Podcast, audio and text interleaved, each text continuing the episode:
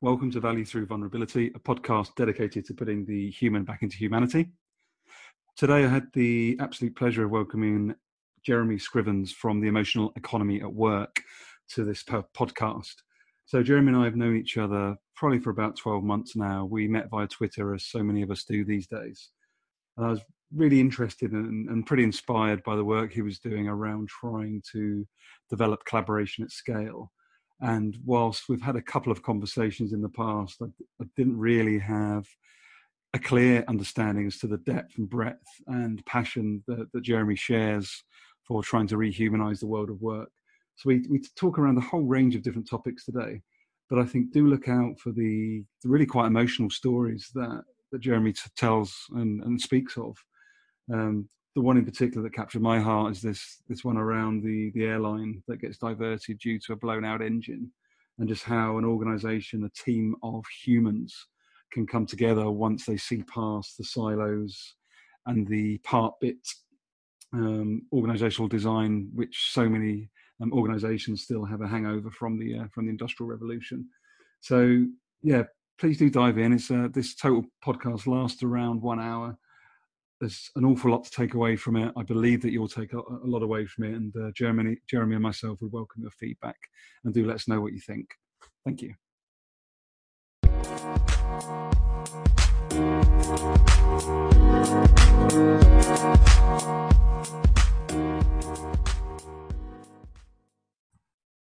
Welcome to Value Through Vulnerability, a podcast dedicated to putting the human back into humanity. Uh, this evening, or this morning in the UK, this evening Australia. I'm very grateful to have Jeremy Scrivens with me. Hi, Jeremy. Hi, how are you? Yeah, I'm very well, thank you. Uh, enjoying our 29 degrees as long as it lasts. So very happy. Yeah, I was, I was with you in England last week and about five weeks ago, and it just to remind me back of that, that crazy summer of 1976. For those who can remember 76 in England, it was amazing. I was 21 years old and courting a girl in England, and it was the hottest summer on record. And I think this one in 2018 could come close to it, I think.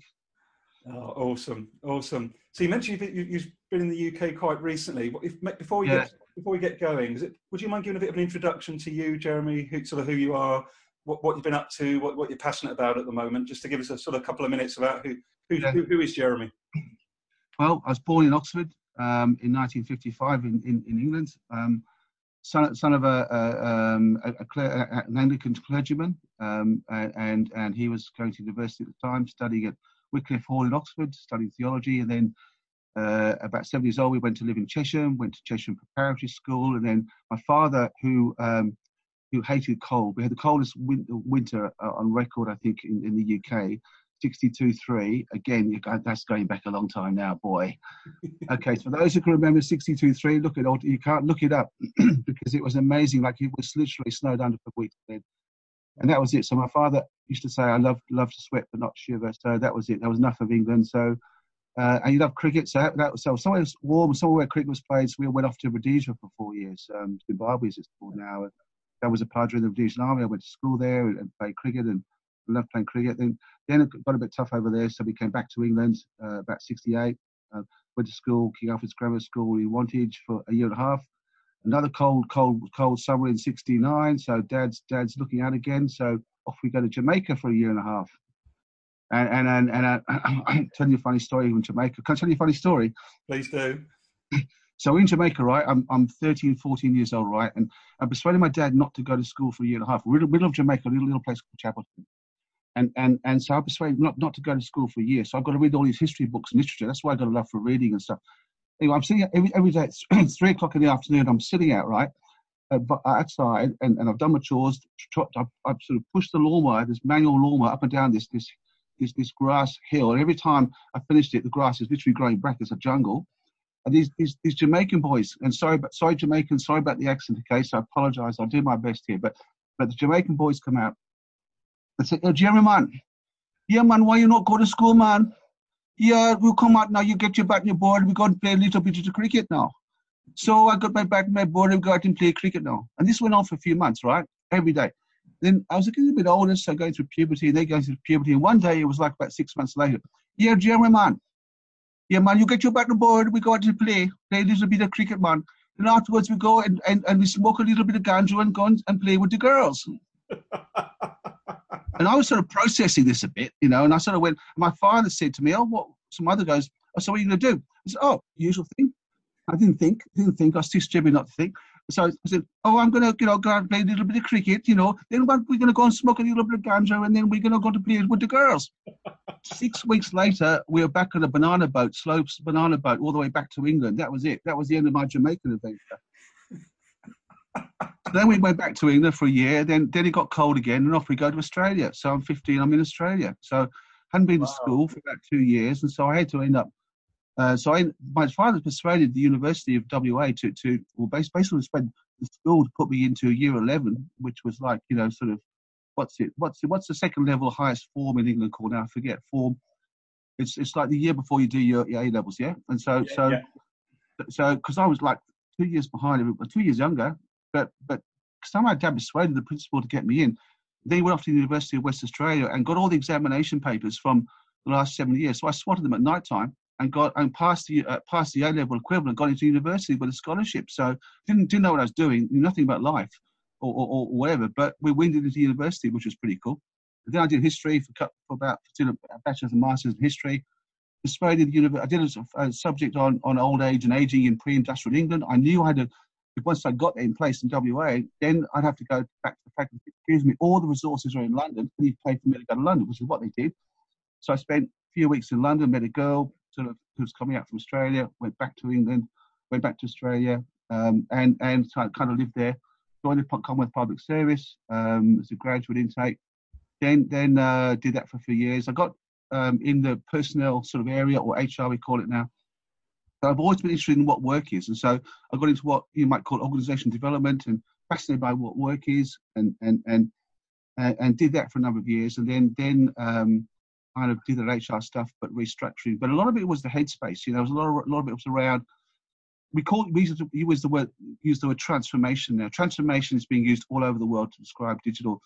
Hey guys, I've got I've got a news for you. There's nothing new about the word transformation. It's been around for 40 years, mm-hmm. and and and most of it it was headspace then, trying to engage people from the head. And I knew that, that we were trying to do. I was using lean, lean and Six Sigma and working on taking out costs and efficiency uh, stuff. And then while that was good, something was missing. And the more I did it, the more I felt something was missing about true transformation.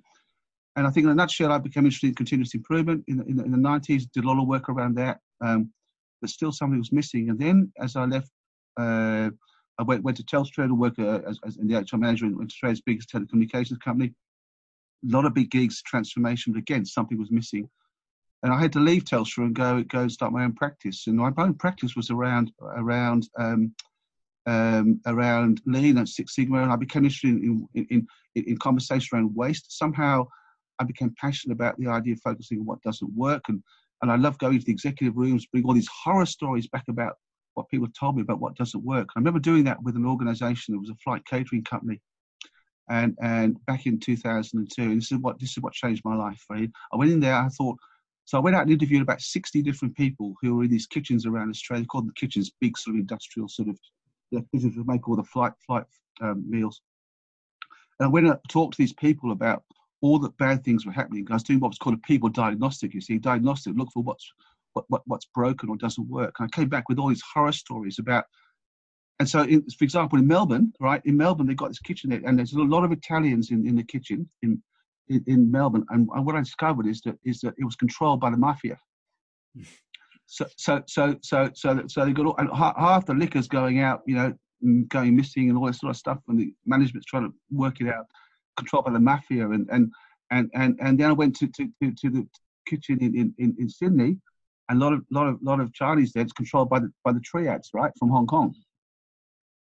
So I, I, am getting all these stories about what doesn't work and stories about how the the the the, the um, uh, the truck drivers delivering the food to the aircraft come back with the big sort of you know the big um, food food uh, trolleys and they push them across um, these these demarked areas to try and break the legs of of, of the, the people who were uh, sort of plating the food. That was horror story stuff. And I thought it was the most brilliant, brilliant example of what doesn't work I've ever come across. And I was so excited. I want to get and talk to the executive team. So, we, so here was happening. The, the, the CEO had, had pulled in a new team that was designed, most of them were new, they were designed to grow the business, right? Designed to grow the business, mm-hmm. not fix it. It's a big, big difference, not fix it. But I came in with a fix it issue, right? With a, with a fix it lens. And I then got up and started to share all these horror stories. And before long, there was a sense of doom and gloom in the room. And then someone yelled out, Don't we ever do anything well around here? And it just, something just transformed in me because about a year or so before, I'd heard a guy called David Cooperrider, who was a young professor, David Cooperrider in, in America, talking about a different approach to organizational development, a different approach to, to change, a different approach to transformation, rather than focus on what doesn't work. Rather, rather look for what works. Look for look for the best of something. He talked about how every organization had a positive core, and that through storytelling and bringing different people into the room, you could share stories around what works. And and and and and and and, and it was an extraordinary experience for, um, for me. Looking, listening to this guy we were very good at Telstra at, at, spending a lot of money on getting the best people in front of us and the latest fads. We weren't so good at implementing them, right? To be honest with you. Mm-hmm. But but I listened to Cooperrider and, and and and but I was hating him at the same time. It was love hate because he was challenging all the different toolkits I put together, and I tried tried to put it away. But then this guy yelled out this day, "Doesn't don't we do anything well around here?" And something in me stopped. And Garry, what it was, it was my heart that got engaged, and, and I knew and I did something, and I hope this is a long introduction here, right? Because I'm going off, I'm going off track. But here's what happened. Here's, here's what happened. this is what transformed my working life. In front of this executive team, who've been brought in to grow the business. So you see, you can't you can't grow from focusing on what doesn't work. You've got to grow by looking for what gives life. Mm-hmm. What gives life? Self awareness is about we talked about self-awareness and vulnerability are you going to be are you trying to be self-aware from, from, from your weaknesses or from your strengths mm-hmm. there's a question for, i'd like to ask mm-hmm. are you going to are you trying to become aware from your from your your weaknesses or your strengths we've been taught for hundreds of years to focus on our weaknesses we've taught to be vulnerable from our, our weaknesses why not be vulnerable from your strengths right now now i didn't understand that mm-hmm. but something inside of me said wow. And this guy yelled out, don't we do anything well around here? And I found myself suddenly in front of a group of eight to 10 executives. It was like an out of body experience, right? And I just turned around and this guy's name actually was Gary. He, he was, so, so imagine, typical restructure, new CEO comes in, they're to, most of the executives go, he brings his own guys on board or whatever. But Gary is one of the two remaining executives from the old, old administration, yeah? And I said to Gary, and I didn't, I wasn't trained, and I just and I found myself doing it. And part of me was saying, What are you doing, Jeremy? You're just about to kill your, your consulting career. You know, just started off, mate. What are you doing? But I've always been a risk taker and I've always been a rebel. But my dad taught me to have a, be a rebel with a cause, yeah? Mm-hmm. He taught me to be a rebel with a cause. And, and, and so so my course here was, well, it'd be nice to, to, to, to become help this company to grow. So so I said to this guy, Gary, how long have you been in, in, in the company? He said, I've been in the company for 15 years. He said, and, he, and, I said, and I said, so I want, to, I want to ask you a question. Just humor me. I said, tell me about a time that you experienced the most amazing customer service in the company. Tell me about a time you, you experienced something exceptional that day, that you went home that day feeling that you're in the right job at the right time. Everybody's looking at me. Suddenly ask this different question. I'm and I've got my fingers crossed and thinking, what's going to happen here? Will I be transported some somehow? You know. But anyway, I'm asking him this question, and I shut up. And he looked at me and he said, Jeremy, that was five years ago. See, when you look for strengths, you can go right back. You can mine strengths right through someone's career or the history of things. I said, what happened? He said, well, I was the, the duty manager on uh, on duty o- over a weekend in the Darwin facility up in north Australia. And and and it was it was like it was it was nine o'clock on a on a Saturday morning, and I got a call. I got a call from a very senior person in one of our uh, one of our airlines um, and, and and one of our customers to say we have an emergency situation on our hands. We've got a flight that's going from Sydney to uh, to Bangkok. It's it's got to deviate. It's diverting into Bang, into into into Darwin this morning. Um, it's going to be there for two whole days while we get emergency repairs and an engine flown out and flown in. Can you guys provide emergency meals? And my first reaction was, this is above my pay grade. I'm not allowed to make those kind of decisions yet. And then I went, then I realized that all the executives, all the big guys, all the big guys upstairs, the, the chefs with the big four foot hats, right? The bigger boys, they were all in a loving somewhere in Sydney with a do not disturb notice. They were building some sort of strategy for the future. They could not be contacted. Wow. And he goes, What am I going to do? Now, he was vulnerable, right? He was vulnerable. And then he took a step back. That's a term that's used a lot in, if, you, if, you, if we talk about guys on, on the tools, yeah? Mm-hmm. They, they use this term, the best ones become self-aware. They, they, they take, take us to take a step back, which is in a crisis, just take a step back and pause, reflective thinking. He goes, what am I going to do? Part of him said, I should have said no. I can't. We can't do anything. But he said I, I couldn't do that because I, I, was there were 250 passengers passengers coming in, and, and and the guy said they're going to put them up at the airport. That was the other thing. There's no accommodation in town. They're going to put them up at the airport. There's a big scouts jamboree going on. So he goes, um, uh, what do I do? Now again, he's a manager. He's supposed to be the expert. He's the person who's supposed to tell people what to do. Right? Yeah. He goes, I don't know what to do. And then he goes, okay, look, what I'll do, I'll get my leading hands together. So he gets his five or six leading hands together. He's got the chef, sous chef. He's got the, the lady Jane who does the plating of the food. He's got he's got um he's got the, the the the TW driver. That's our union here. That they're the guys that drive the trucks to the airport. They're the ones that, that they're only allowed to drive the trucks, all demarked. None of these guys t- talk to each other. They hate each other's guts. They're in silos. They never talk to each other. Right? He gets them in the room together. And he says, he explains the situation. He says, we've got a flight coming in. We've got 250 people coming in. They need meals. There's no one else to look after them. They will go hungry. What do we do? And there was a pause. See, what he did, he shared the why. He, he, he shared an, an emotional question with them, not, not a rational thing.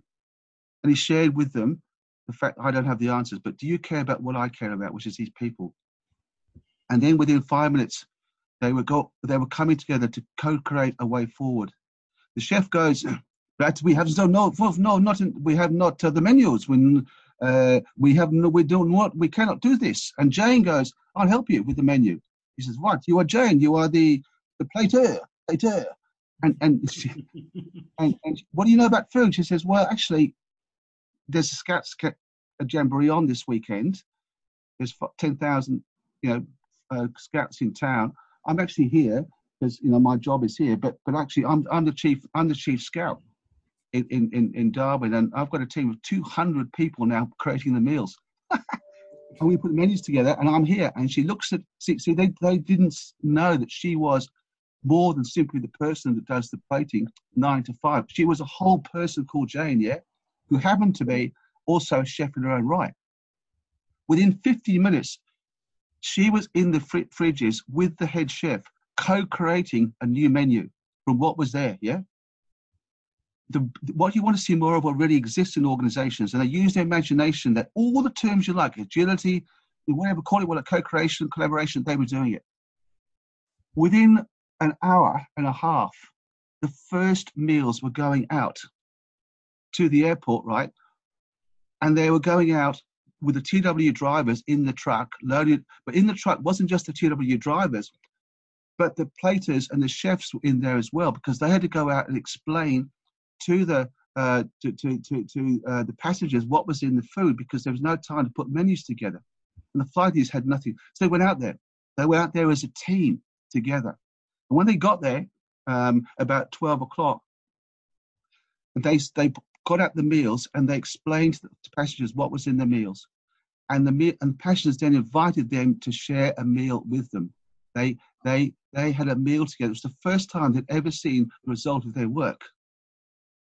And this was work that they had created using their own menus, yeah, and their own collaboration. And in turn, they the, some of them called their mates who were off duty that weekend and said, "Come back in.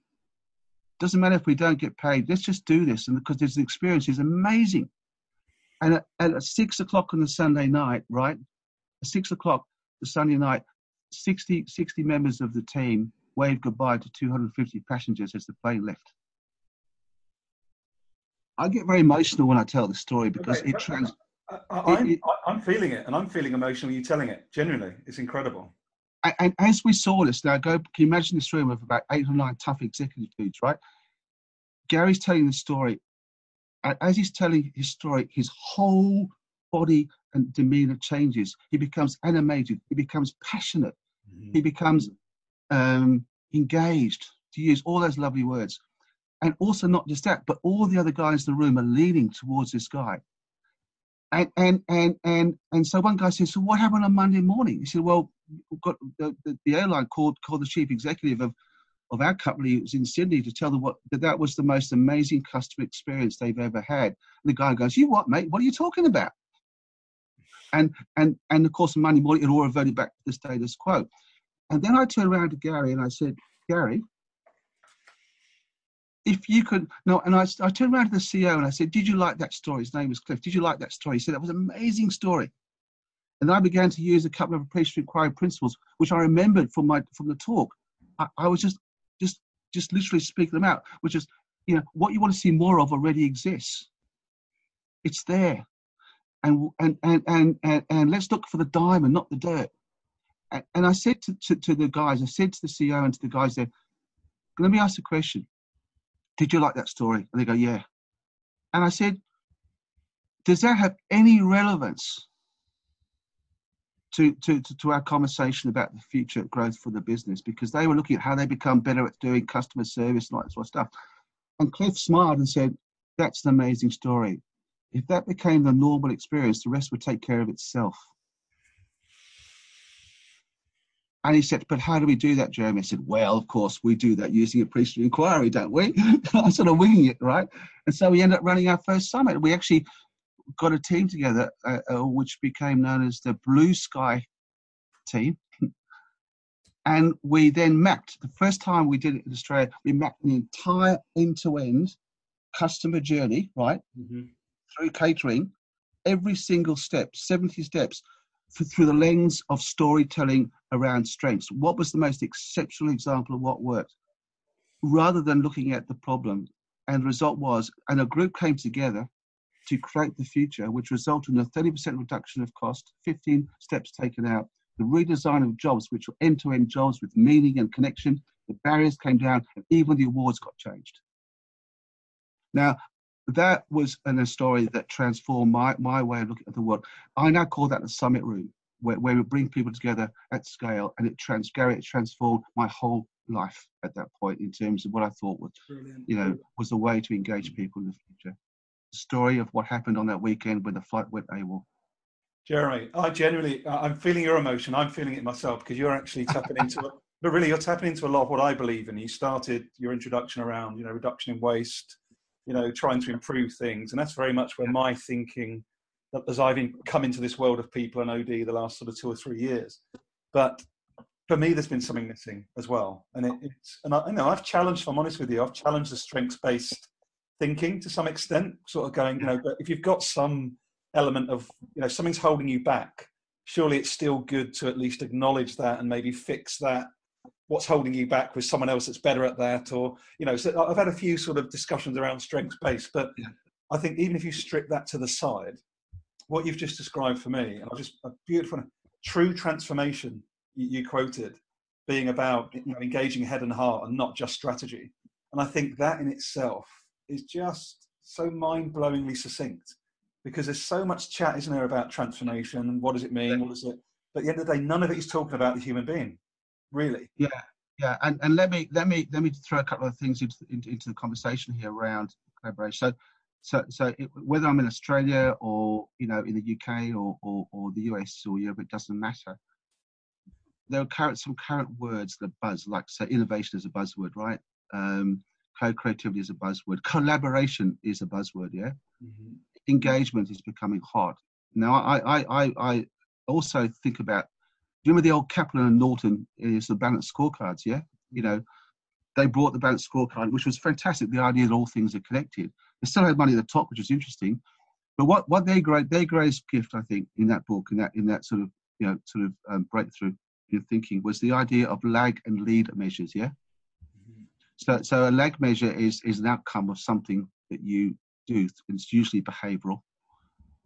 So the lead measures are, are what what Kaplan said we should work on. You know, if you get a customer service right, then the money will come. That kind of thing. Mm-hmm. So, so here, here's the here's the the realization for me was that innovation is the lag measure, collaboration is the lead measure, and and and and so I've spent the last three or four years looking at how can we collaborate, and then recognize how can we really collaborate in, in ways that are authentic that releases the full potential of our strengths. Recognizing a couple of themes. One, the fact that, that to collaborate we need an engaged workforce, and yet quite Gallup, there's lots of people do surveys now around engagement but Gallup, you know, have done it for a number of years now. They're the granddaddy of, of surveys. They're still showing 87% of the world's workforce is not engaged. Yeah. Yeah. In a nutshell, their technology shows that 30% are engaged from the heart, and that that's critical. The other thing is, and and, and so, so so if you're going to collaborate, how you, uh, do you want to? I call them contributors, compliance, and subversives, the three levels of people in an organization culture. And what we're trying to do, we're trying trying to, to, to deploy the, the best and smartest technologies now, which are all about the third platform technologies like uh, like sorry like you know mobile digital social analytics big data cloud. These are all what are called third platform that they bring things together so we can do see more patterns. Mm-hmm. but we don't want the five or six marketing people or the product people in the organization to be the ones to have access. We want everyone to have access to this data so they, they can have a conversation. And that means though collaboration which means how do we engage collaboration well uh, so, so the technology allows you to collaborate at scale. It still starts with the individual. Who am I? Who are you? Who are we? And one of the things about collaboration, if I, if I, and I do this when I'm speaking to a group of people, whether it be a, a, a you know sort of a speaking gig or more more likely when I'm working with an organization, an organization's core team to, to actually take them down this journey of, of positive positive change rather than uh, negative change or, or, or waste and, and, and so I say, well, you know, the, the word collaboration, the word co or the prefix co has two meanings. If you look up the dictionary, do a dictionary trawl and co, there are two referring, uh, the constant uh, definitions of co. Can anyone think what one is? And they'll go, yeah, together or something like that. You're right. What's the second one? Don't get it. Second one is equal. Collaboration means equality. Therefore, if we're going to take the collaboration road, we need to be able to have a conversation that leads to the restoration and extension of equality in our organizations and our cultures and our society. Because there's a lot of unequalness, yeah, in our organizations and our society, which yeah. And so, if, we, if we want to release, what does collaboration look like? It means a genuine, authentic engagement from who you are it means that you feel free and able to be who you are. Um, we, I use the term strengths and struggles now, not weaknesses. And so, you, so, so you're able to, people understand who you are. It means being authentic. It means being able to really bring out the issues on the table. It means high levels of trust. It means the ability to recognize that the, the, new conversations morph our life and our work. So what we care about as a whole human being is what we bring to work, the future of work, not just what the job description tells us. Is that little bit of tiny part of Gary that, that's now been bolted into the organizational, you know, sort of uh, database with a number put on. You, rather like sort of the, the, the sort of, we all got employee numbers as if we're going to prison or something. And, and, you know, and there's much more to Gary than that. So collaboration is, is about two things. It's about innovation from strengths in terms of what do we do well. So, so, so what do we do well as an organization or a culture? In order to do well, we first must be well. So, what are our individual strengths and what are we passionate about?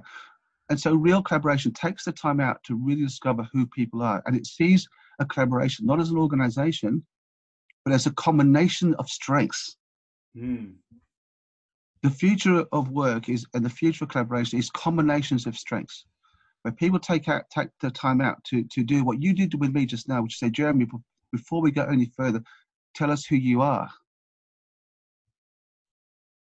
So I'm I'm I'm a failed ganja smoker and a, and and and you know and and I didn't quite quite get there with the girls in Jamaica. Never mind, but you know, I mean, there's there's a lot more to us than than, than the job description tells us. So so that's we're at a critical stage now. So I think the conversation, you know, I'm working with a fantastic organisation called MHR in in in uh, Nottingham. MHR are a, a, a, a traditional, well, sorry, they are a leading HR tech company that, that actually were the first company in the UK to put payroll in the cloud, yeah, mm-hmm. 10, 15 years ago.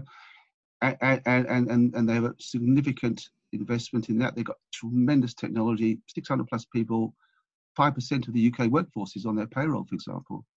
But they've also have, and, and, and they know that the future of work is going to um, engage um, a different way of working. And, and, and so they're developing a technology called People First, which is the world's first, what I call second stream technology around future work. First stream of technology is technology that continues the, the conversation, so it continues the man's search for efficiency. It's an industrial model. So in that case, you, you, go, you look at automation, classic, robotics, but that's for its own sake. So in that case, think of think they think of those sort of constructs. Look at organisations as machines. Mm-hmm. So in the machine, the, the, person doesn't. The person at best is an operator of the machine. Now, what if you automate it? What happens then to the person, Garry? They go. Absolutely. Because you don't really care the stuff about them, to be honest. Yeah. And that's what first stream. A lot of the conversations, and a lot of the fear, and a lot of the stuff you and I see on Twitter all the time, for example, is, is a really a first stream conversation.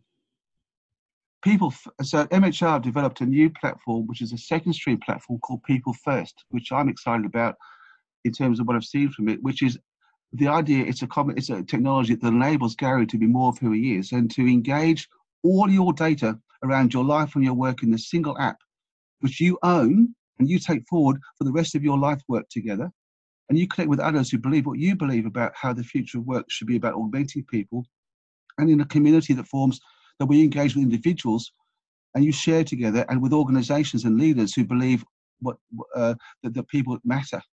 And so, so they've called that in the future work, we'll put people first. And, and that's why I work with them. We, we, we're co-creating right now, co-imagining the world's first future of work design principles yeah, as an ethos, which will enable organizations to, to, to deploy technologies in ways that, first of all, engage their people to create the future of work in ways that matter to them, and then supported by that technology. So, story first, data and platforms second. That's why I'm excited by, by my trips to Nottingham. That's why I'm bug-eyed now after a long trip. But I'm excited about what they're doing there. The other thing about them is just, just, just to be honest, I'm not, not plugging them. I'm just saying this is what I'm actually doing because it's real for me is that they are taking their people through their own journey of work. They're saying, look, we're a technology company. You know what it's like, mate. You and I have been around for a long time, and quite frankly, a lot of organizations who, who, who are into making products or, or delivering services really don't think in terms of, of, of the dog eating the dog food. They think in terms of what, how we can sell this to the customer, yeah? Mm-hmm, absolutely. Now, in the past, we got away with that. But I think personally in the future, I don't think organizations that do that will get away with it because I think there's a young generation coming through who want to be authentically engaged, yeah, and who are asking questions about the organization's authenticity. You've got to be authentic and you've got to be able to, to say to the world, not do what we sell, but here's our story. Would you like us to, would you like to join the story as well? Would you agree with that? Uh, I think that's absolutely spot on. And I think I'd, I'd even probably go a step further and say, I think you're absolutely right. With technology, the new generations coming through that demand that purpose and that meaning from what they do. But I think also what, it, what it's actually doing though for me, Jeremy, it's actually opening up because you, you, me, you know, you're a young a young person in the starting with a six in your age. You told me earlier. You, you know, you look at it. You know, I'm, I'm 41. You know, you know we, we've got purpose, we've got meaning, but we haven't had a way to really leverage technology and the, the, sort of community that we can now find on Twitter, LinkedIn, you know, we were, we were all individuals 10 years ago, not yeah. really knowing who else actually thought like we did or could challenge us in a different way or we could connect with to try and grow together like we can now. So I think, yeah. you know, so other generations have always had it in them, I think, but they've never believed there'd ever be the chance to be able to connect. Whereas now you've got this back to your what you're doing brilliantly around scale and your your summit room is actually how do we use technology to allow people that really care about making the world better actually find a way to get together. And I think it's brilliant and, doing. I really do. And I think and I think if you think about it, the other room is the social room now. So, so one of the things that the guys are doing at MHR in Nottingham, they're building, they're co-creating one of the world's first social rooms. This is a con- this is where, where a group of them are, are, becoming hosts of a social room conversation around thought leadership on LinkedIn, sort of connecting with professionals or, or others around uh, around Twitter, and then a Facebook global community, which is a conversation, which is a collaboration. It's a community. Um, and, and so, so I run a series called Becoming Social, which is how, how, how to start, get a group of six to eight people to start that kind of conversation, building a social room. Um, but it's authentic, and they and and they are going through the same kind of, you know, sort of questions that everyone else is going through, which is, you know, and some of them are they're they're engineers, they're UX designers. Not a lot of them are used to, to being authentic and open on, on social media, but the thing is though that they that, that, that they at the same time it's like it's like they they were they wearing two hats it's like when we did his conversation last week, I remember a couple of them really passionate about wanting to share what they're doing with people first, but they're not, they're reluctant to share on, on, on, on, on, on social media when they come to work. But as soon as they leave work, they start sharing on social media. Because the organization. what is that? What, what, what's because that the fear. Yeah, yeah. Because the organizations have told them that they're not allowed to be the mouthpiece of the organization. Leave that to corporate comms they've been and also the efficiency is, is is about what you do it's about the amount of hours you work the idea of going on to the idea of spending an hour a day on social media on twitter collaborating with with people has no concept in the old way of doing business but in the future it's everything because in collaborating with people on social media you'll find new pipelines of work because you'll engage with people who are there as social natives. You as a social native will engage with other social natives and the work will come because people go, you know what, Let, let's, let's work out how we can collaborate. And so goods and services, transactions will pass hands. And everyone becomes a salesperson in the social room. It's just a different way of looking at it. That, that, that is, I love what you just described there. That is so, so powerful for me, Jeremy. That point, you know, you know, which you spoke earlier about waste, and you know, and to be honest, you're really shifting and challenging my thoughts a little bit because I'm I'm probably still coming a little bit as I come into this world from the focus on waste rather than a focus on strengths to an extent. So I'm learning from you today. So thank you for that. But I think what you just described for me, I don't know an organization in my network that would see spending an hour a day collaborating and communicating with people outside of their sector, people they don't know, different viewpoints. Every organization I know would see that as a cost and not an investment, without a doubt. So I think this is a really, really powerful discussion we're having, and I really hope people take time to listen to this because I think it's yeah, it, we really need to flip this this fear, you know, the fear that someone's not not, not chained to their laptop twenty four seven just doing the job they're paid to do. You know. It's, it's so let me give let me give you a practical example of how this works. Now, now here's the key word. We've mentioned it once already. I'm going to come back to it now because it is the it is the it is a gateway into the future of work and that is this, this word equalize mm-hmm. or equal. Um, and and and equality is it, and the lack of equality is the heart of so many problems. Mm-hmm. And and the lack of equality is usually behind it is some kind of someone's desire to dominate or have power over someone else in some form. Yeah. Mm-hmm. Um, now here's how it happens. I, I, the, the first on the first conversation we had in, in, in, in Nottingham with these MHR, these beautiful MHR people first guys, right? Um, and we had a group of people in the room. One of them, one of them was was was was was very very young on Twitter. You know, 20 followers, that sort of stuff. And so we were, we were coaching her, and, and she wrote a, a, And so one of the first things I do is with a group of people. The very first thing I, I do is say, Garry, Fred, Jeremy, Linda, I want you to imagine if you could change something for the better in your in the world or in your community, something that result that something for the better to see a positive outcome by using social media to collaborate at scale, what would it be? What would it be? And and I asked each of them, and each of them came back and and with with with um, a uh, an answer to that. And so someone go, well, hang on, you, you why aren't you going to get them to write about the business? No, and get them to write about what they care about as individuals. And also, what's your personal hashtag? And then doc your, per- then we'll discover what our, what our shared hashtag is. And then we're going to write with both those in mind. Yeah. And, and the rest will take care of itself, which is happening. So, so let, us call her Linda. So she's in this, in this social, in social room conversation in Nottingham.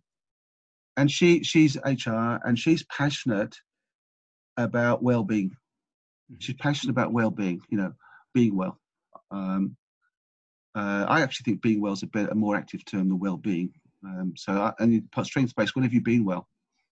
Turns that turns a well-being concept into a positive question. When, when is the, what's the best example of when you have been well?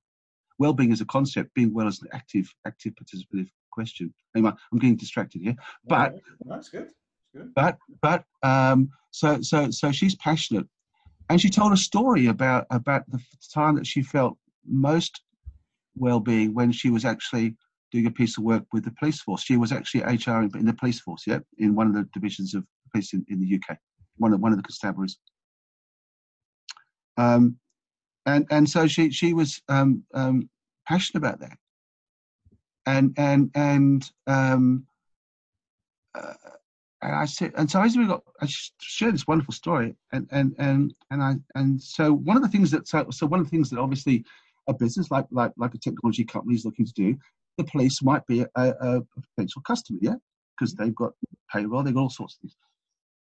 So I said to her, uh, smart, I said, so so would you like me? To, so how, how many chief constables do you know? She goes, I don't know any chief constables. I, I was way above my pay grade when I was there. I said, okay, well, let me connect you with the chief constable in the, in the social room. You're going to do what? Yeah, here's his hashtag. So I, I, she wrote a blog. I, I wrote a, um, um, a, little sort of, you know, a tweet as you do. Love this, love this blog by X. Hashtag boom boom. Sorry, by account, uh, um, handle boom boom. And then, then I put the handle of, of, of one of the chief constables who's who's following me on Twitter and, and having a conversation. And he's actually actually passionate about well-being. And said, over to you guys to have a conversation. And the rest, the rest, you know, is history. Because in the in in the summit room, sorry, in the social room, you don't have to go through all the secretarial loops and all the different hierarchies and all the different loops in terms of tenders to have a conversation for one individual to another who care about the same thing. Yeah. And I call that I call that the future of sales as bypassing the gatekeeper. well, there's a lot in that. You know, you, you, may know that I come from a sales and marketing background. You know, that's where I've been the last 20 years coming into yeah. sort of the people sphere. So you know, this resonates a lot with me, Jeremy, from the point, you know, I'm, I'm hearing a lot, particularly the last 18 months, and you're supporting this with your social room around this, you know, sales as function is going to shift the next decade massively because we're moving towards enrollment. You know, people believing in your vision, people believing in you, people trusting you as a human mm. being, not just as a, a faceless organization yes. selling a product, but actually you as Jeremy. Like we've discussed on this podcast so far, you know, us getting to know each other intimately will drive sales in the future. It won't be, here's my shiny product. Do you want to buy it from me or not? Yeah. And I can really see that happening already, which is really interesting. Yeah, and and and you know, um, um, um, I'm just about to just to do a, a social room and, and summit room installed here in Melbourne, which is exciting for me because I've actually been going to England. Uh, I will continue to do so for a while because I love making a difference to the country of my birth and um, um, but but I think in some ways, because maybe it's because of Brexit, maybe because of the NHS, maybe because you know Britain, uh, UK is a post first really genuine post post industrial society, dealing with what that means, massive immigration, massive change, and need to have a different conversation. The the the the, the, the, the conversation around doing more with less is, is isn't working anymore. Mm-hmm we have to work out how to do more with more by bringing more strengths and stories into play. Yeah.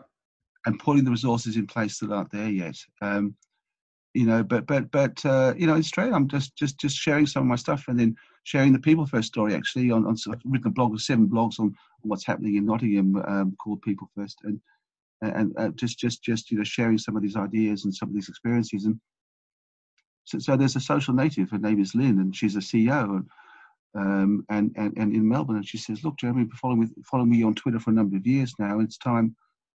I, I love that, what you're doing with, I love the people first story. time that we got together. And so I, I, met with her, and and and and we go through transformation.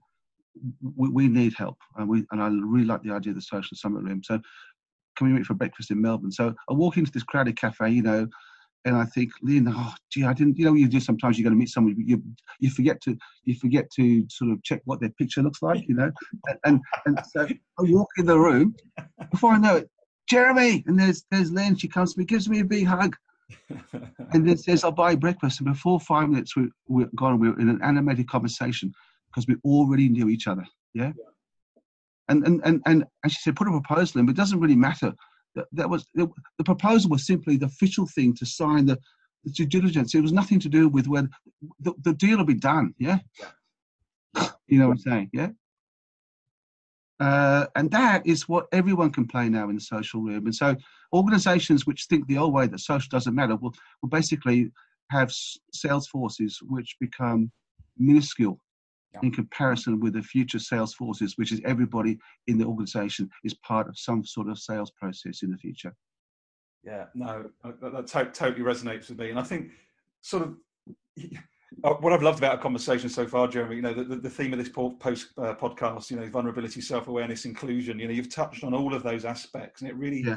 seems to me that what you're doing and what you believe in, you know, those factors of self, of really just being human, are such a fundamental part of what you're doing and what you believe in. Is that a fair comment? Yeah, and I think, and again, just uh, flipping the lens. So I, was, I, had, I had the great privilege to spend a day with the Northwest um, uh, uh, NHS leadership group in Manchester last Friday week. I think you saw a, a video of that um, around sharing the concepts and of the of the social and summit room. But the very first thing we did was to re, have an ex- exercise for an hour or so around reframing, reframing the questions, reframing the lens from that which you wish to avoid or fix to that which you wish to, to, to, to accomplish and innovate and grow. So I took them through a series of, of you know, broke them up into groups. And, and here was a typical problem. Typical problem was, uh, and I'll share this one example. So typical problem was um, the, the, the trains are late again. Um, it actually came from a mate of mine, uh, David Shaker, who did some work around this in British Rail a few years ago. Trains are late again panic. Let's get let's get the people. Let's get the uh, uh, the Six Sigma and Lean guys in. Let let's find out the causes of what doesn't work. Let's fix it. Appreciative inquiry, different question. When have we seen an exceptional level of sustained arrival? and what was in place to enable that to happen? And thirdly, who cares? and and get that into the room have a conversation. So, so, so I got them to, to reframe that. So, for example, reframe. We've done HR background. We do exit interviews. You learn nothing about exceptional levels of, of engagement from studying what's causing someone to leave the organization. You learn nothing about the causes of light or what gives life to organizations from studying darkness or dirt to find out what gives so so rather look for what doesn't work we we reframe it and look for the most exceptional example of an organization as a living human system at its functional best. When it when you see most life most vitality those words are important most growth most energy um, and and and and those are a different set of questions. And then you can apply it to, to a systems level discussion. Here here's how it works just quickly so I was working with a, with a, a, a an airline, a different a different airline a few, a few, years ago, just exploring how, how to deploy appreciative inquiry and to engage in, in, in change because real change should not change management is an obsolete term. It, it's a linear and it implies only a few people can, can control change. It is the opposite of collaboration. Mm-hmm. And, and, and, and, and it implies only experts know the answers. Well, actually that they're the problem, not not not not the. Um, so um, in in in this example here, so here's an example. Problem statement, airline issue. The baggage is the baggage is missing, or the sorry, or the baggage is missing or late. Um, let's find out. Let's get a team together and let's let's let's let's find out the causes of why it's missing, why it's late. Uh, respond to a crisis. So when I'm when I'm sharing, this is the live real example of an airline. So when I'm sharing with the airline, the idea that you bring all your people in the room because you want to bring more ideas into the room. Oh, so let's get all our baggage handlers together. Okay, well you want let's not start with a thousand baggage handlers. Let's get a core team of baggage handlers together. Let's get them to reframe this. So I got them, taught them appreciative inquiry, and started with this. Baggage is arriving late. What would be a positive alternative? And someone goes, they're, they're quite smart because people are smart. The best people know best are the ones on the ground floor. I reckon they know what's going on. So so. So, so one, so they go, okay, so so let's reframe this because the idea they were going to reframe a topic, right, and then invite others in the room to to work up the, the strengths and then innovate from that.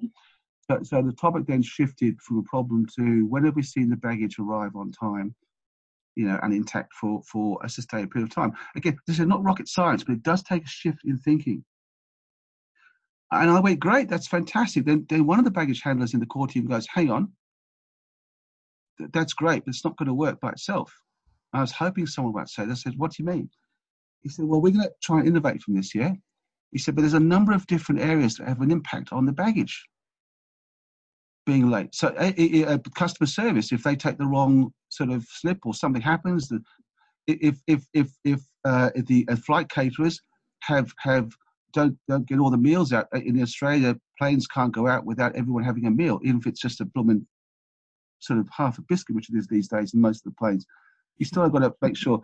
So so in Australia, it, the, the blooming caterers have they have what they they guys waiting in little little vans waiting for for for the waste rather than deal with the issue. They they they they they, they have these guys racing out the planes with extra food. Uh, they're called extras.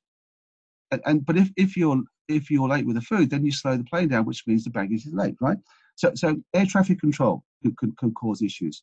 All sorts of different people, right the way through the the, the whole customer supply chain inside the company and outside can have an influence.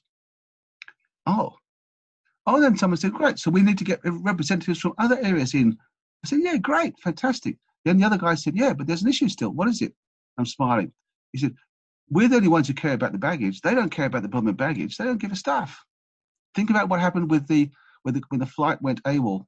The story I told at the beginning of the podcast. Think about the fact the flight, the flight, the flight. Sorry, that the uh, the part the, the the truck drivers didn't care about the, the, the, the plating of the food, they, they didn't care about, about the, the, the, the menus as the chef did, but they all cared about the fact there's 250 people arriving who got hungry, yeah? That's what, and so, so they, they, they found themselves transforming to a shared agenda.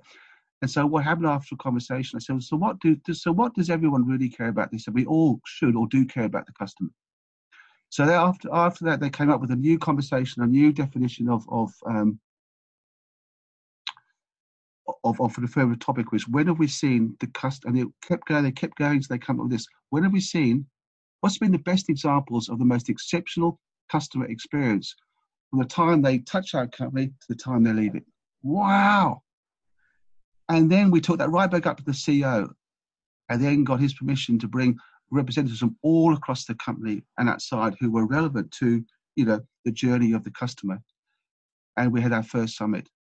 And the and this is what I blew me away. The baggage handlers opened it up and said, "We are hosts of this conversation." Beautiful, beautiful, yeah. beautiful. It's, honestly, so, so, many powerful stories for me, Jeremy. But but I think what you just described there for me is one of the the cruxes of what we're discussing. So if we're looking at inclusion, you're looking at people trying to bring their whole self. You know, it's got to be safe. People have got to feel yeah. it's safe to do that. And I think, and you know, who who's got the information, as you just described, yeah. the people doing the job. So how do we get organisations to be safe psychologically and okay. actually allow those that do the job? I'll, I'll, I'll throw one more um, sort of concept, one, one, one idea into it, which I think might bring this together in terms of these different things. So, so the, the fundamental shift for me, you know, way way back in that when listening to that guy say, "Don't we? What don't we? Don't we do anything well around here?" You know, we were talking about the, the, the catering. What I didn't understand then but I came to understand was at the heart of the strengths-based approach of appreciative inquiry, for example, was that we have set, we have designed our organizations and our jobs around the parts of things, not the whole of things. Mm. So, so, so we, we have increasingly become specialized. We've created the silos. We all of us see only parts of something. But the human spirit is designed to be part of wholeness. We've applied a deconstructionist set of um, tools to, to people and organizations. We break things down even further, as if as if we're going to isolate the parts. We isolate in order to fix. People aren't I, I don't want to be isolated. They want to be connected. What appreciative inquiry did, what, what I saw in that room with the baggage handlers and all their mates in the room, and the mushroom farm, another story I share, was the whole system in the room together, hearing the different stories from the whole. And what they experienced was wholeness. Everyone coming together. And they started to respect each other. They started to hear stories about the exceptional best. And they went to quiet themselves. Wow, I never knew that your work was so important. I never really understood who you were. I never really understood what your contribution is, mate. And then they began to then say, okay, so what's the positive core of all this together? They together reformed and formed the positive core, and then they became as one. So you ended up with, with equality, but also a oneness. But from the oneness, then then you're able to see a richness of diversity. Diversity comes from equality, not the other way around. Yeah. And it comes from the wholeness. And so I'm going to encourage at the heart of my work is to is to coach organizations and societies to return to the wholeness of things. The greatest about the technologies we've got now is that they provide a platform to restore the whole. But the technology by themselves can't do it. There has to be a conversation around who am I, who are you, and what do we care about. So my question is, if we were to bring a group of people in the room together, what would you change for the better? Love you know, together. Beautiful, absolutely beautiful. Honestly, that's that's the only word I can use yeah, honestly, it's absolutely beautiful what you're doing, and yeah, you've really helped me actually sort of clarify better. Actually, so thank you for that around this sort of strengths-based approach. I do get it. I do understand it. I, I thought I did, but I think what you've helped me with today is rather than it just being a leadership tool or an organizational tool, it's actually something very fundamental that can help bring humanity closer together again fundamentally by using this and, and, and that's that's way more powerful for me than just a leadership tool to try and get get more out of somebody. If you see what I mean. So, well, if, if you see, if, if again, I'd say I, I, we're moving from the age of leader as hero to leader as host. Yes, and and, and and and in in in in the in the true leadership, anyone can host. anyone can host. This is the beauty about this. So you see the best. Of, I look, I look, I look for the best of things. Yeah, you see some rubbish and bad stuff on social media. You know, um, but but if you put that to one side and, and look at the power, the best of it, you look, you see people being drawn together. You see extraordinary examples of sharing, don't you? I mean, you, you and I are both Twitter social natives, and, and, and we see people who give, Absolutely. willingly give Absolutely. their effort, their time, what you and I would call what people call IP. They give it, they give it in ways that if you're part of a normal organization, you would be, you would not be allowed to give it away because it's seen as, because it's the other, here's the, here's the last principle the parts of things create a deficit mindset. So, for example, NHS is under crisis, as we know in the, in the UK. I don't know how many different transformation projects are going on, but there are millions of them. But they will be done from the parts of things, not the wholeness of things. If you brought the whole together, what the guys in the in the Northwest Leadership uh, NHS team are going to be looking to do in the next 12 months following uh, our conversations a couple of weeks ago is to find microcosms of the NHS in society, particular towns, whatever, and look to, to, to bring them into social and summit rooms to create the new NHS from the, from the wholeness of things, not the parts, where, where members of, of, of the public are equal players with the experts, where, where being a doctor, mm, you move from being the doctor, the specialist, to being Fred or Mary, yeah, as a member of community. And only then and then when you do that you can then bring all the different strengths into play but you do it from a sense of wholeness that's that, that's really powerful i think also if you look at the other end of let's call it societal systems back to education i think there's also something in that as well around actually you know whether you're using strengths based or other tools to try and actually connect the wholeness of education into the world of work, into society. So it sounded to me that you know this what you're doing is brilliant and can be scaled even further. Right. Well, I think I think, I think the future of work actually starts in the schools, and I think that the, the young kids. I mean, my six-year-old granddaughter has just left us tonight, but she's got her iPhone. She's got her iPad, she's got a YouTube channel. She's got, you know, called you know, um, a Tale of Ruby, I think it's called, and and she just does a YouTube last two weeks ago. She gets two hundred thousand views. Now, of course, mum and dad are making sure there's some checks and balances in there, but you know, once that's in place, you can still then. But, but she is sitting down with with with my beautiful wife Sue, and and showing her how to use the analytics on her iPhone, and she's six years old. and, and and but she's also got that creativity and that incredible so here's my point. She's got the tool now. She's got the she's got the she's got the app. She's got the iphone. She's got the technology. Um and she's got the the creativity that's that's it built and then the wonder and the and the imagine young kids ask why and at some point our school system stops you from asking why. Yeah? It's it's the it's the it's the it's the pink floyd brick in the wall stuff yeah? Yeah. Can't have you put until you eat your meat. And and and and and and and, and so here's the great opportunity. If we if we can get people engaged school systems and lead, and, and and working with organizations now to create conversations and engage these young kids from the age of six years old in the future of whatever it is um, and to continue to, to, to, to enable that creativity to flourish rather than kill it, then a lot of us, our issues in society will be solved because we can bring people together at scale to at least and to reconfigure combinations of strengths connected at scale to apply to humanity's most pressing problems. No, it's, it's, really fascinating. I, I think the, the, thing I'm hearing an awful lot as well, I'm sure you are, everybody's talking about curiosity. be more curious, be more curious, look out for this, try and grow that, but be curious. And it's really fascinating because you, coming back to what you're just describing, when did we lose curiosity? It's become a thing to try and ha- harvest and to try and use more often, which is really positive. But it's almost like we've woken up to the fact that we used to have it once, but now we need really to find it again to make the most of the, the social room, the summit rooms, and the technology that we have. well, we, we put we put you know just, just to finish up for tonight, we, we put kids into boxes very soon. You know, they've got to decide what what what particular pathway they take, which course, which syllabus. Government does the same thing with with with with with the way it carves up its money. It puts them into programs. Yeah. Mm-hmm. So you get put into a box. Um, and and and and the people are basically left with the bit to steer through the what and the how, but never the why. The why's take the why's taken away from people, mm-hmm. and we've got to restore the why. Um, and and and, but it's not just the organizational. It's not the organizational why. It's the individual why.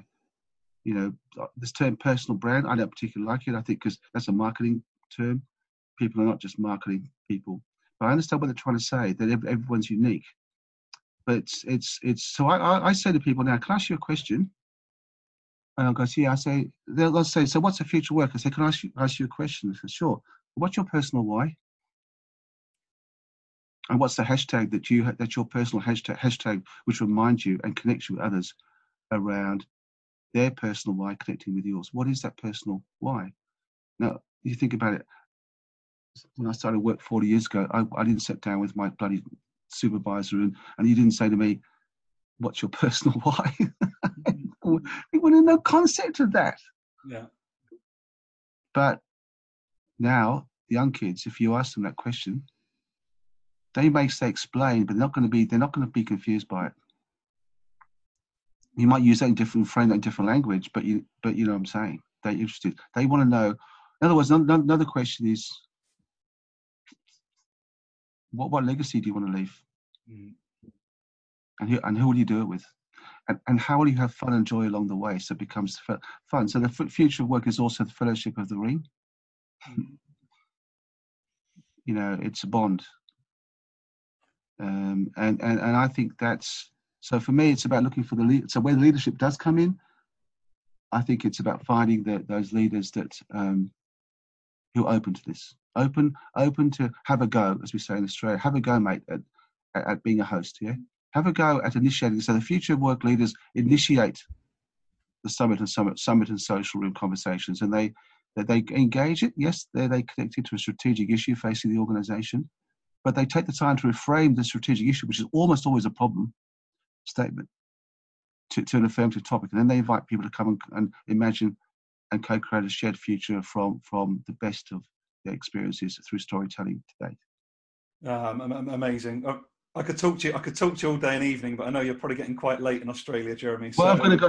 They're going to have some tea. Then we're going out for. for, so, so, look, th- thank you so much for sharing the time. I just think uh, I feel really inspired listening to you. Thank you for sharing the story, your background, as well as you know what what, what got you into what you're doing. I think it's you know it's going to resonate with a lot of people. Those that aren't already following you, but I'm sure there'll be more that do want to listening to this. So, can you give us?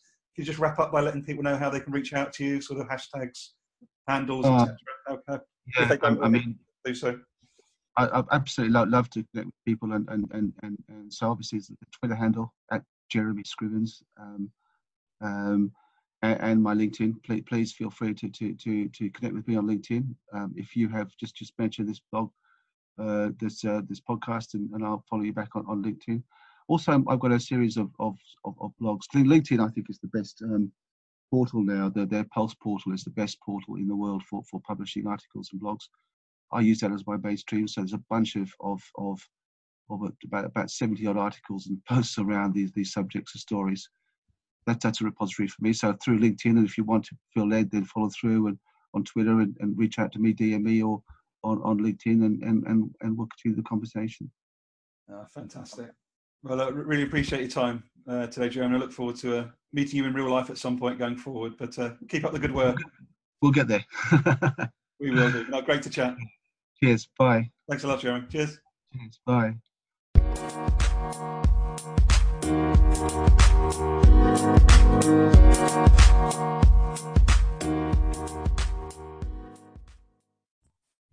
Hi there, this is your host, Garry Turner just wrapping up this really interesting and engaging podcast with Jeremy Scrivens.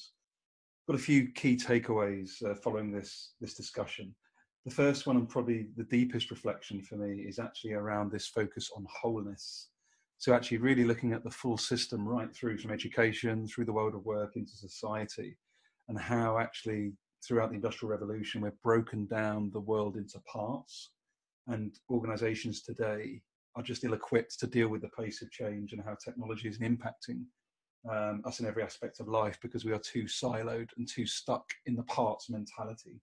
We're too busy trying to fix parts of the system rather than look at the overall holistic wholeness of the system. Why this also impacts me deeply is following my recent quality of mind um, three-day retreat that I went on with um, Piers Thurston. This this belief, this understanding, this implication, in fact, that we are all connected, that we all do come from a source, whatever anybody wants to, to class that as, really reinforces a lot of the messaging and the impact of what Jeremy and I discussed today. You know, we are all connected. The internet and, technology is giving us an opportunity to reconnect again, um, like never before. And I think the way that organisations are designed is going to have to shift significantly um, to make sure that we do tap into the uh, the latent potential that is on everybody's shoulders. One way to actually make sure that happens is to remove, I feel, job titles. Um, you know, old ways of working, old systems, old policies that have been in place for many, many years now just aren't fit for purpose for me personally. And I think things like job titles and you know exclusive perks just need to be completely removed.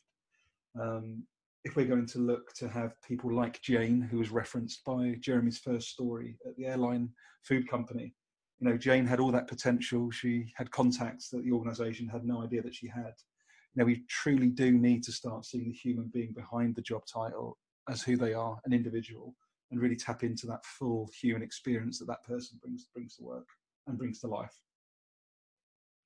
I also really, really thinking as well about the World Economic Forum report that, that came out in March 2016 called uh, What Skills Every 21st Century Student Needs. And it looks at a whole range of different um, skills and competencies such as social and cultural awareness, collaboration, and creativity. And everybody is talking about creativity and even more so curiosity.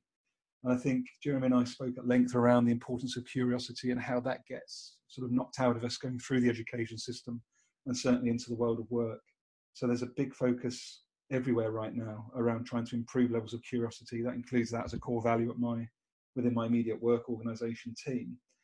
But unless we're getting this embedded early in the education system, then we're not going to be finding people being as curious as we need them to be um, as they enter the world of work. So a really key focus for me. I'd also like to to give a, um, a shout out to Lara Plaxton and the amazing work she's doing around employee and customer experience. You know, a lot of what Jeremy spoke about really resonates with me. And, you know, if we look at our organisations, how they're set up, how they're structured, again around this parts approach, it's very much organisations on the whole being a system of parts, all focused on their own internal siloed activity, and we're not thinking about the impact on the customer of our particular um, system. So, how about involving the customer more in the process, asking for their feedback more regularly? How does it feel for them to be served by our, our organizations? What doesn't work for them as a customer? And then, of course, doing the same with the employee. So, there's a lot of talk around employee experience, customer experience, but are we actually joining this all together as part of a full system impact, a full system review? And we truly asking everybody that has something to say, an experience, and a contribution to make to, to, to really be involved as part of that process? we're not talking here about purely consensus, but it's purely collaboration and reinforcing Jeremy's point that there's actually two aspects to collaboration. So one is the co-creation, and one is actually the um, the fact that we're we're actually deeply deeply connected. And finally, I'd just like to to wrap up an extra point that J- Jeremy really piqued interest in with me today, which is actually around you know, really the enrollment, the enrollment of people to a vision. You know, back to Simon Sinek and his start with why.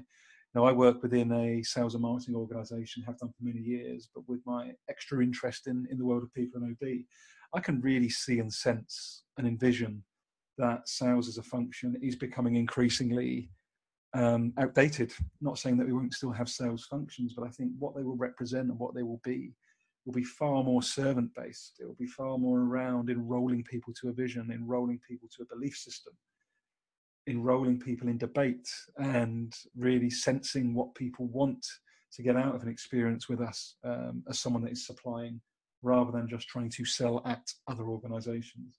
And those conversations aided by tech will become more commonplace. I'm 100% sure of that. And I, I do hope organizations um, harness the opportunity to, uh, to do so.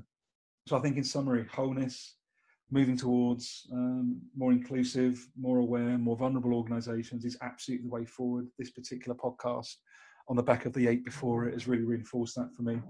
And I think a really positive summary is it is all about the human experience. It is all about us just understanding and appreciating that we are connected.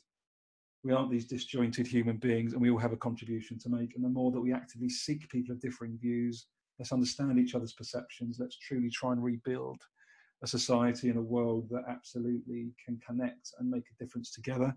You know, there is plenty, there's plenty enough opportunity, there's plenty enough resource in this world. We just need to redistribute it more fairly, more equally. Again, back to the point that Jeremy makes around uh, collaboration, actually also representing equality. So thank you very much for listening. I hope that this podcast resonates with you. I hope you're enjoying this, this podcast series. We have a number of really interesting people coming up throughout August and September but I am actively looking for other people to join the podcast, people from different backgrounds, different um, scenarios, you know, people that want to challenge maybe what's been spoken about in the first nine um, episodes. You know, this isn't, this is far from an echo chamber. We want debate, we want different points of view, differing points of view. We just want a debate and an understanding and a grown up adult, adult conversation that helps us all learn from each other and allows us all to connect to each other. So thank you very much for listening and look forward to speaking to you soon all the very best for now.